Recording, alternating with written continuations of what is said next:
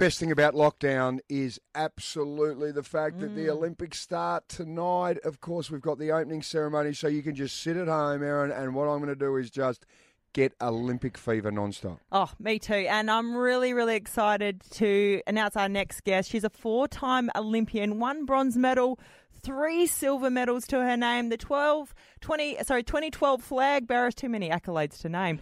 And uh, Lauren Wow. Jackson. Hey, hey, Loza. Hello, Vic. How are you? And Soda. Hey, uh, Lauren, Olympics gets uh, underway tonight officially with the opening ceremony. You were the uh, flag bearer in 2012. What did that mean to you? Um, look, it, it was so special. Um, I never anticipated that I would get the uh, call up. So when I did, I definitely was blown away.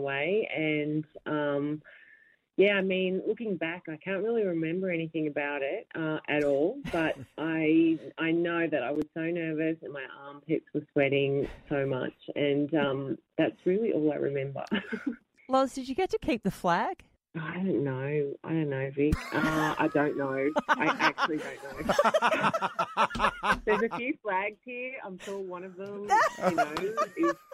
Uh, yeah, but I'm not sure. I don't remember. But you know what? Um, I've got a great story about Erin. It's not actually an Olympic story. It's a Commonwealth Games story. But um, Good. Listen, we were marching at the opening ceremony in Melbourne in 2006, and um, Vic was like my little sister back then. So, like, Yep. we pretty much rode together. Mm. And um, so we're marching around, being fools and just acting up uh, in this opening ceremony. And as it went quiet, and you know, the Queen stood up, and everyone was quiet.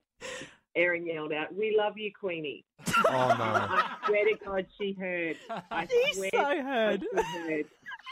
Really? No, and I reckon it would be on the telecast and everything. I'm pretty sure, like everyone Oh. heard that in that building because people started laughing after it, and I'll never ever forget that moment. So that was pretty Oh. special. Loz, I wolf whistled and then yelled out, "Oh, I love you, Queen. Did you do the whistle too? Yeah, and she took it in. She loved it, Lizzie. totally did. Any sneaky pashes for you in the Olympic Village? No, Right. promise. I behaved Uh, myself. I behaved just as Lauren did.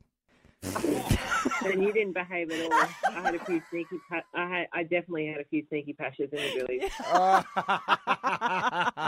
oh, that's great. Um, hey, Lauren, uh, what about? I just want to get a prediction from both you Yep. and Erin because both the men's and the women's programs, geez, you, so close.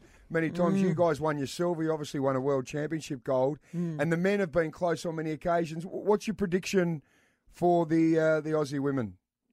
For the women, gold. For the men, gold. I, I honestly think, Hmm. um, you know, the Opals, the way that they're playing at the moment, every single athlete is playing their role, Mm. like, and they're playing their very best. It's like they've just spent this year getting ready for Tokyo, and um, they've got something to prove. Yep. They really do. And um, after watching them play on Saturday, I am so excited. Mm. I'm so excited because I think that they really, um, they're on a mission, and it's.